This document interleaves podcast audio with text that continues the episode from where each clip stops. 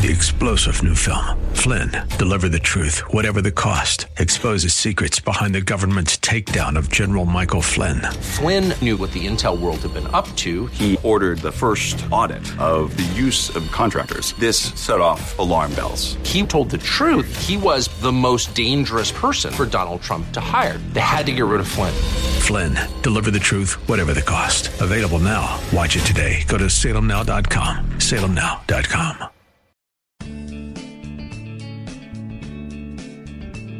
Grace and peace to you, and welcome to Reaching for Real Life with Sean Azzaro, the senior pastor of River City Community Church in San Antonio, Texas.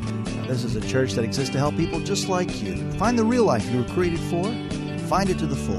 That's what Jesus promised in John 10 10. And today we continue in this series called The Elephant in the Family Room. Today's topic is on raising kids, which can be frustrating and discouraging as a parent, grandparent, or mentor. But it's never too late to lean into God's way of building children. Pastor Sean Azzaro will share some ideas on what the Bible has to say about being involved in raising awesome kids. RealLife.org has this full message, sermon notes, and series available for free. But if you feel led to bless this listener supported radio ministry, then please do.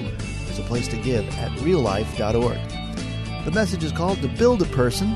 Pastor Sean is teaching from the book of Genesis. It's time for Reaching for Real Life Radio. The Bible talks a lot about families, and it is very honest. I want to suggest that what's interesting about the biblical account is that there's no perfect people. It tells you the truth. It tells you some great things about parenting, but it also shows you some things that are not so stellar in the way of parenting. Take a look at Genesis 25, 28.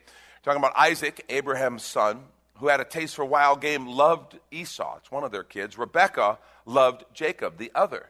You begin to see this pattern of favoritism. We talked about this a few weeks ago.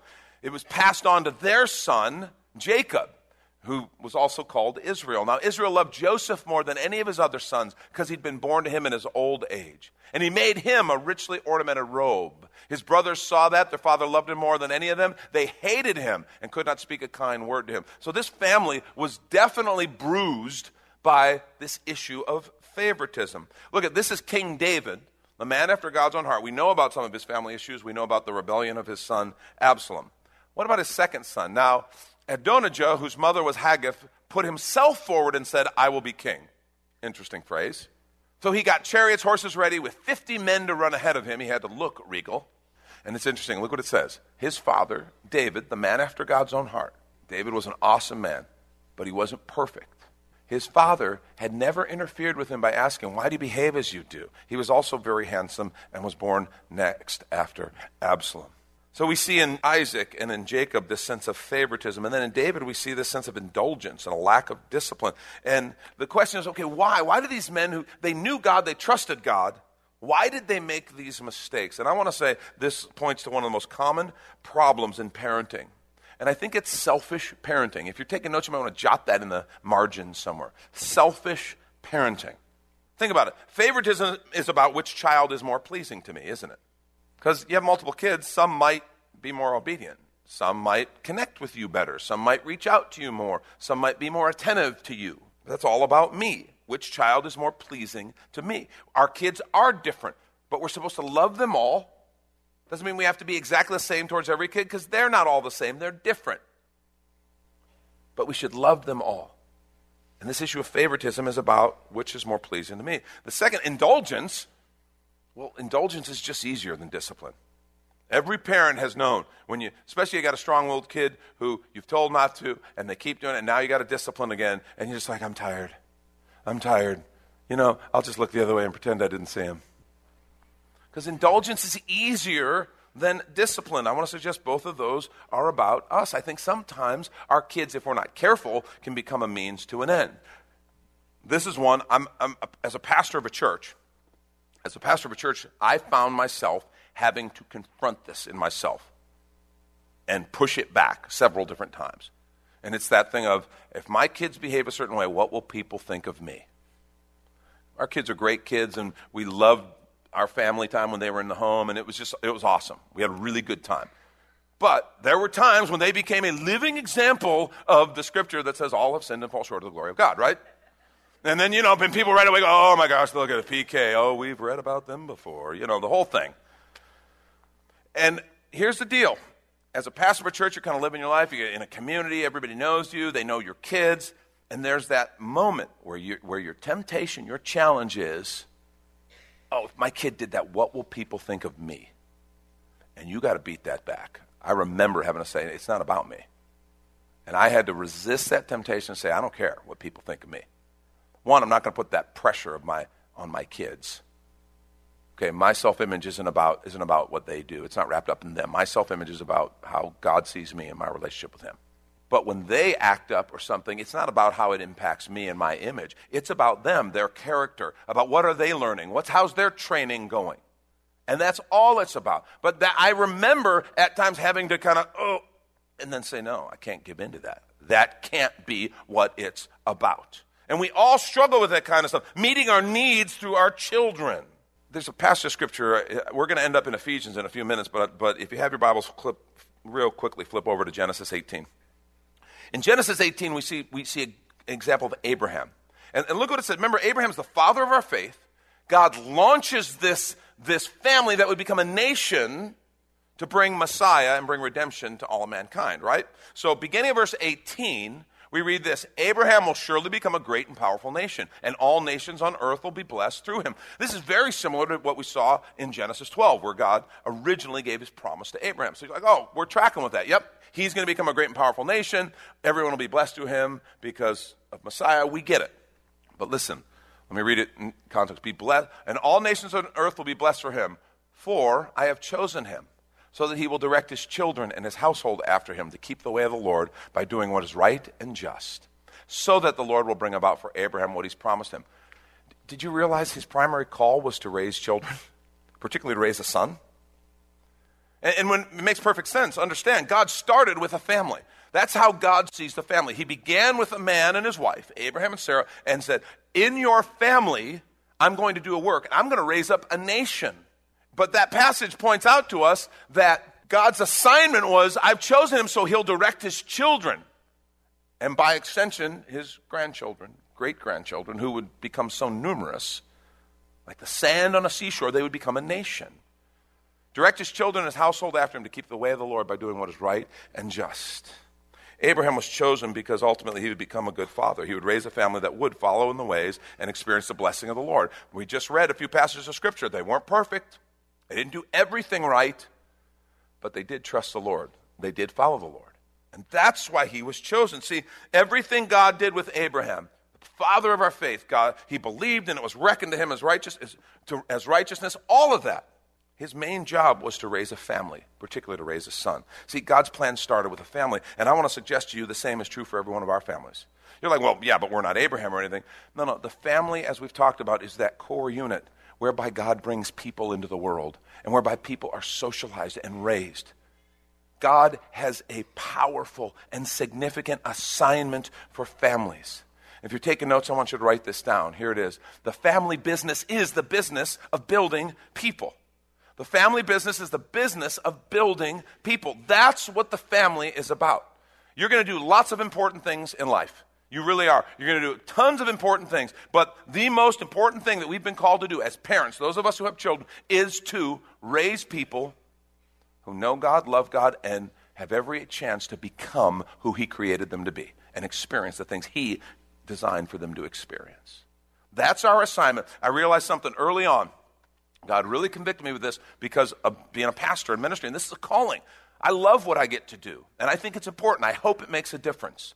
But God laid on, on, on my heart early that there's lots of people who could do my job. Lots of people who could get up and could share the word and could teach. Lots of people who could lead this ministry. But there's only one guy in the world who can be a dad to Lauren and Ryan. One guy can be a husband to Lori and a dad to Lauren and Ryan, and that's me. And every one of us, by the way, that's true of you. Your job, you may have a really important job. You may have a job that makes a difference in the world. And I commend you for that. That's awesome.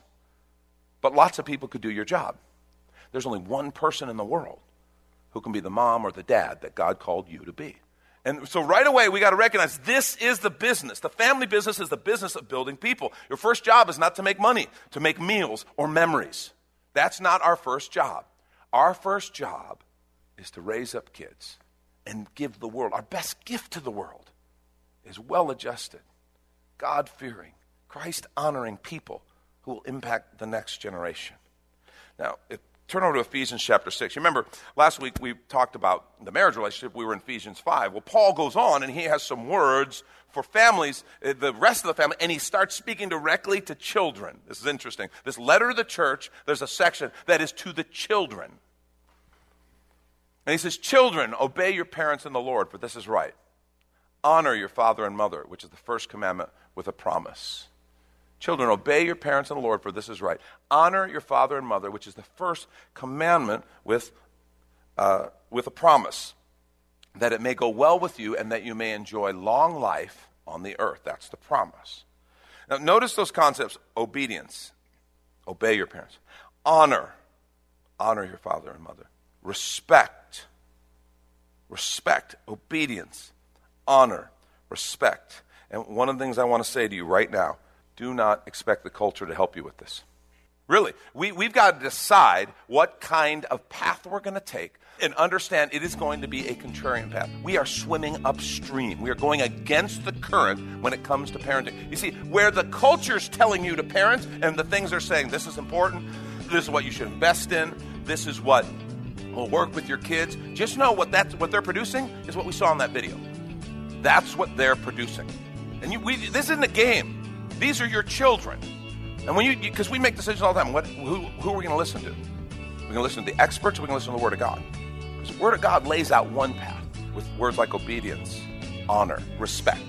And this is when we take a quick minute to remind you you're listening to Reaching for Real Life with Sean Azzaro, a listener supported ministry of River City Community Church, in this message called To Build a Person, which is available right now on the sermon page at reallife.org.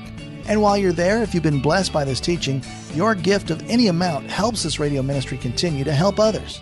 Just find the Give tab at reallife.org. And Pastor Sean Azzaro, now an author, invites you to check out his brand new book. 302 Books, a division of Salem Media Group, presents A Pilgrim's Guide to the Spirit Filled Life Rediscovering the Gift of the Spirit, authored by Sean Azzaro, pastor of River City Community Church in San Antonio, Texas. Growing up in and around Pentecostal churches, I really learned to appreciate the role of the Spirit in the life of the believer.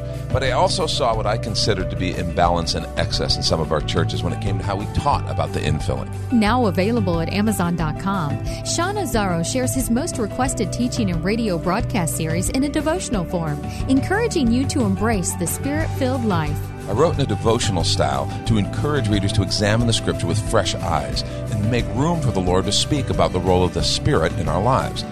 The goal of the whole book is to simply make you hungry for more of the Spirit. Order your copy of A Pilgrim's Guide to the Spirit Filled Life by Sean Azzaro today at Amazon or reachingforreallife.org. And now back to the message to build a person. This is Reaching for Real Life Radio. Today we want to talk about the elephant of bratty kids. You know what I'm talking about, right? And, and I want to just address real quickly the singles in the room. You may think, oh, God, there's nothing for me in this. I don't have any kids yet, maybe, or, you know, I'm not dealing with that. No, no, you know what I'm talking about, okay? Because singles are the ones who have the hardest time with the bratty kids, okay? Because parents develop this weird kind of noise redu- reduction type of filter and the kids can be screaming, ah, ah, ah, and the parents don't hear it, so they're talking happily, you know, at a restaurant. And the single person is like, dear God, stop that. It's like, you know, nails on the chalkboard. They're very attuned to it. I just want to say to you, if, if you're here and you're single, um, one day you could have kids. Listen up, because it could be your kids that we're talking about right here, okay? If you're, maybe you've already raised your kids. I think there's things we can learn. I think we can help our kids. I think, I think this is something, it's a bigger conversation than just parents, although it is for parents. The elephant of bratty kids. In fact, I came across a blog title that says, Your kid's a brat and it's your fault. Your kid's a brat and it's your fault. It's by Kimberly Valzanian. It's the Scary Mommy uh, parenting site. She says, I hate to be the one to tell you this, but your kid's kind of a brat. Yes, yours. She's whiny, always seems to get whatever she wants. I know you're trying to be a good parent. Your own parents weren't exactly attentive. They didn't know where you were half the time. Your dad, for example, didn't know you played the flute, or he didn't know you were even in the marching band. Your mom had to work a lot, miss most of your field hockey games, and sometimes she was late picking you up after practice because she forgot. But you're not like that. No, no, you're doing things differently. You're doing your best because you want them to be happy. You're overly involved because you want to know what's going on in their lives. You want them to feel special and important. You're never late picking them up. You schedule, you organize, you suggest activities. You hover like a helicopter. You ask a million questions. You want their lives to be awesome and enriched. You don't want them to be disappointed ever. She goes on to say, But you're making mistakes, and so am I, and now our kids are brats. Here's why. And she lists some things. She says, We negotiate. And she, you know, we've all seen in the grocery store. She talks about the parent who begins to say, I'll buy you that if you behave. And then it goes all, you know, on and on. The negotiation continues. She buys it, and then the kid's doing something else, and then they go back and forth, and okay, I'll give you one more chance, and then, of course, it turns into several more chances. And bottom line is we negotiate. She says it's a mistake. We clean his room for him. We get so sick of it, we tell him, clean your room. Oh, I will. You're not going to be able to go out with your friends if you don't clean your room. Okay, I will. But then they get to go out with their friends and they didn't clean the room. You're not going to be able to do that thing this weekend. But they did go and they still haven't cleaned the room. Finally, you get sick of it and you clean the room. Problem is, he gets used to someone cleaning up after him. He doesn't think it's a big deal. And she says, Do the math. The result always equals brat. We carry their backpack for them. Yes, I know it's heavy. Sometimes stuff is heavy. But she has homework to do. When we pick up our kids and proceed to carry everything to the car for them, we're doing too much. We're not pack mules. We are making her or him too uncomfortable. This creates a sense of entitlement. We ask them what they want for dinner, and this one really struck me because uh, I was never asked what I want for dinner. Were you asked what you want for dinner? My question was simply, Mom, what's for dinner? And if she, she told me and then I made a face, okay, it was like, well, you don't have to eat it then. See ya because that's what's for dinner. And you eat what's for dinner. You know, the, well, if you don't like it, we'll go out to a restaurant. Are you kidding me? Going out to a restaurant was kind of a big deal. It was special. And I know some of you are looking at me right now. Okay, Sean's going papaw this morning. Back when I was a kid, we never got to eat it. I know. Yes, I get it. Yes, yes. And you're right. I am going a little papaw. But I think there's a bunch of us in this room who remember when going out to eat was special. It was like a treat. You know, and, and by the way, when going out, our parents would never swing through another restaurant to get us what we like because we didn't like what was at the restaurant. Oh, that would never have happened. But we do that. Another mistake is that their plans, his plans always trump our plans. Sorry, we can't go. Bobby has a game. And she says, Well, that's okay some of the time. You want to be at your kid's game, you want to be the supportive parent. But other times, the game has to take a backseat to important things in our life. Bobby will do just fine getting a ride. And guess what else? And this is, I think, kind of funny. Bobby will play better because we're not there shouting at them and the referee and the coach, okay? You want to play your kid to play better, miss a few games. And then, of course, we want them just to be happy. And she goes, Newsflash kids aren't supposed to be happy all the time. It's okay if they don't always get what they want, or do what they want, or go where they want. If they have to do chores, or spend time with their family, or go shopping with us. Go ahead, expect a few eye rolls and heavy sighs of annoyance. It's okay because everything is not about them and their constant happiness. I mean, think about this. If your child always approves of every parenting move you make, it might be possible that you are exercising childish parenting. Because they're children, they're kids. There should be some things that we do because they're right, because they're important for our family, for priorities, and that they don't understand and maybe even don't like. Some parents are terrified to experience the displeasure of their kids. Hey, go on down the road a little bit. You'll, you'll get to where you actually like that. It's kind of fun. I'm kidding. we undermine each other. This is a common mistake. You know, the kid asks mom, Can I do it? No. Dad, yes, or vice versa. Uh, that's a problem. Okay, our kids need to, we need to get on the same page. We fail to give them chores or responsibilities. I love this. She says, if the kid isn't setting the table, clearing the table, loading a dishwasher, raking leaves, or taking the dog out, then the kid should be paying rent. Mmm, preach that, sister. That's good. Mmm. We always make excuses for bad behavior, bad grades, bad stuff. Well, but this, this, this, and this. They learn never to take responsibility. We argue with their teachers or, or, their coaches. I had a teacher come up to me after the last message and say, Oh my gosh, I wish some of my parents could hear this because I'll call them and say something's going on, and their first thing is, Well, you're messing, them up. You're messing my little darling up. And it's like, you know, how do you win in that type of thing? Yeah, your kid's a brat and it's your fault. Uh, and what's funny is sometimes when it comes to that stuff, we think it's cute. When they're little and they do bratty behavior, you ever kind of, because they are, they are, they're adorable. And especially if they're your kid, because they look like us. They're adorable, right? We're adorable, they're adorable. Here's a litmus test for you. If you picture someone else's kid doing it, and it's still adorable, maybe it's adorable. But if you all of a sudden change the faces and the, it's someone else's kid, and now it's like, oh no, that's bratty, then it's bratty. Be aware of it. You know, we laugh about what's happening on college campuses and kids' needs for safe space. Oh, I need a safe space because, because I'm not used to people telling me things I don't want to hear. I got to have a safe space because, because people telling me something I disagree with is microaggression and it hurts me. We did this. It starts at home. We've told them they always have to be happy with everything happening and they're the center of the universe. Let me tell you where this leads. Let me tell you where this leads. I want to show you a video in just a moment. The best intro, I think, was from a New York Times op ed piece. It happened just this last week, uh, last Monday. Christina Hoff Sommers, she's one who's going to be speaking in this video in a moment, or trying to speak, is a self identified feminist. She's a registered Democrat with a PhD in philosophy. And the writer says she has a wicked sense of humor. She's a humorist as well. She's also a woman who says bad things. She's not your typical feminist. She says things like men and women are equal, but there, there are differences between them, and those matter or that the gender gap in STEM fields, science, tech, engineering, mathematics, STEM fields, isn't simply the result of sexism. There might be other factors. Or, contrary to perceived wisdom, the American school system actually favors girls, not boys. And so many find her views offensive. She, she actually is described as an equity feminist in other words, or a classical liberal or libertarian feminist. In other words, she suggests the main political role of feminism is to ensure the right against coercive interference is not infringed. She contrasts her brand of feminism, equity feminism, with victim feminism or gender feminism, arguing that modern feminist thought often contains an irrational hostility toward men and possesses an inability to take seriously the possibility that the sexes are equal but different. So she has some views that many feminists consider controversial. Well, she was scheduled to speak at Lewis and Clark Law School in Portland, Oregon. Now, this is a law school. She'd been invited by the Federalist Society to give a talk about feminism. Nine different students group protested her coming because of her views, her some of her unconventional views, which many people consider very conventional, but they called her a known fascist. She's a known fascist. And so they protested her. I want you to take a look at this and see what this looked like. Take a look. This is law school. My check. We choose. We choose. To protest. To protest. Male supremacy. Male supremacy. Not give it.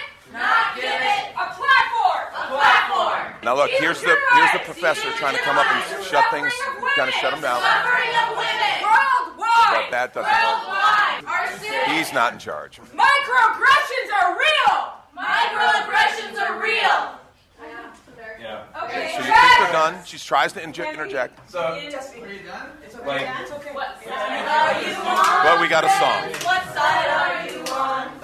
What side are you on, friends? What side are you on? So she gets, does get to talk when they start playing music. Why do so few identify with the name? It's very frustrating. Can you just answer her question if you want engagement? They begin interrupting her in her talk. You're embarrassing our law school and our student body. Other students are speaking up. She asked for engagement. Answer the student's question about what you just said. Listen to this guy. It's fairly common to have the speech and then have the Q&A after, so this is not out of the ordinary. That's where it leads. That's kind of brats grown up where literally there can't be a conversation. That, that one guy who's sitting there saying, saying, you know, it's kind of normal to have the speech and then have a Q&A after. And, and what I just have to keep reminding myself, this is law school. The other students finally start to say something, but it's like, it's like these kids just have, have grown to have this perspective. If someone disagrees with me, that is an injustice. Disagreeing with me is the definition of injustice. There's another one where this poor guy from India is trying to just say the same thing that this guy said. He's just trying to say, let, let the speaker speak. Let him finish. It was a male speaker. Let him finish his talk and then do Q and A. You can blog about it. I mean, he's just kind of trying to say, please just listen and then comment and then ask questions. And it's like, I'm sitting, this guy's obviously from India, has a very thick Indian accent. I'm like, people have to come from other places in the world to teach us manners, to show us how to just be polite and just listen politely and then ask questions. I mean, that is so baseline. And what's fascinating to me is you have this small group, relatively, of students totally disrupting, controlling everything, and the much larger group of students actually starting to get fed up with it, but what can they do? Bad behavior will win out the day when you're willing to just make a fool of yourself and behave badly and just derail everything that's happening. it's hard without the use of force to actually do anything. And so that's the net result. That's where this kind of thing leads. I mean, it's one of these deals where we recognize raising kids is a scary proposition. I, I, I understand that. You know, there's the questions: what if I, what if I mess them up, or, or what if they mess me up? The Bible talks a lot about raising kids, and I want to suggest we pay attention because I think we have to make a decision. Culture is leading us a direction, taking us a direction, and it, it's not good. It's not good. We got to decide what kind of kids we want to raise. Do we want the, the kids screaming at the top of the lungs, the kids interrupting, the kids being rude and obnoxious? Or do we want a kid who maybe be that guy who goes, you know, it's actually fairly common to let the speaker talk and then ask questions? That's Pastor Sean Azzaro. You've been listening to Reaching for Real Life Radio. And if you'd like to hear this full message in the series, The Elephant in the Family Room, it's available right now on demand at reallife.org. And while you're there, we'd appreciate your feedback. You can leave us a note on our Contact Us page, or even better, your financial gift helps this radio ministry continue. Find that Give tab at reallife.org. But of course, you're invited to visit and join us at River City Community Church, located on Lookout Road right behind Retama Park, next to the Real Life Amphitheater. If you'd like to call the church, the number is 210 490 5262. As Reaching for Real Life Radio is a service of River City Community Church, we hope you join us again next time as you travel the road to real life. Three star general Michael J. Flynn, head of the Pentagon Intelligence Agency, knew all the government's dirty secrets. He was one of the most respected generals in the military. Flynn knew what the intel world had been up to. He understood its funding. He ordered the first audit of the use of contractors. This set off alarm bells. The explosive new documentary, Flynn, Deliver the Truth, Whatever the Cost, and covers the facts behind this scandal. Flynn told the truth. He was the most dangerous person for Donald Trump to hire. I find out the worst enemy that I'm going to face in my life is right here in America. They took my assessment and they wanted me to change it. And I was like, I'm not changing it. They had to get rid of Flynn. With in depth interviews, archival footage, and never before seen personal records of the man behind the headlines. I just felt like I was drowning. Flynn, deliver the truth, whatever the cost. Available now. Watch it today. Go to salemnow.com. Salemnow.com.